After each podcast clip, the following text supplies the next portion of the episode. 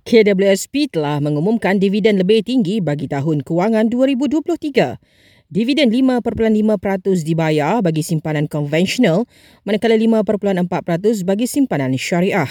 Pada tahun 2022, KWSP mengumumkan dividen konvensional sebanyak 5.35% dan 4.75% bagi simpanan syariah. Kerajaan secara prinsipnya bersetuju memulakan pelepasan banduan secara berlisin menerusi tahanan di rumah. Ia melibatkan banduan yang menjalani hukuman empat tahun dan ke bawah bagi mengurangkan kesesakan penjara. Penghuni penjara yang terlibat terdiri daripada individu yang berpenyakit kronik, warga emas, OKU dan ibu hamil. Pokok sena di Kedah kekal merekodkan suhu panas tahap 2 atau gelombang haba selepas melaporkan suhu antara 37 hingga 40 darjah Celsius. Manakala suhu panas tahap 1 atau berjaga-jaga direkodkan di sembilan kawasan lain di Kedah, juga di Perlis, Pulau Pinang dan Perak.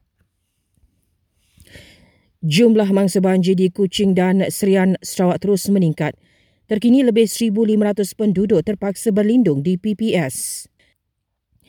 KPDN laksana UPS kesan bagi pantau kesan pelaksanaan peningkatan cukai perkhidmatan daripada 6 kepada 8%. Kerajaan setuju mewujudkan tabung wakaf Mara Madani bagi memperkasakan agenda Bumi Putra. Dan Kesatuan Eropah akhirnya menyertai masyarakat dunia mengutuk sekatan dikenakan Israel terhadap kemasukan bantuan kemanusiaan ke Gaza.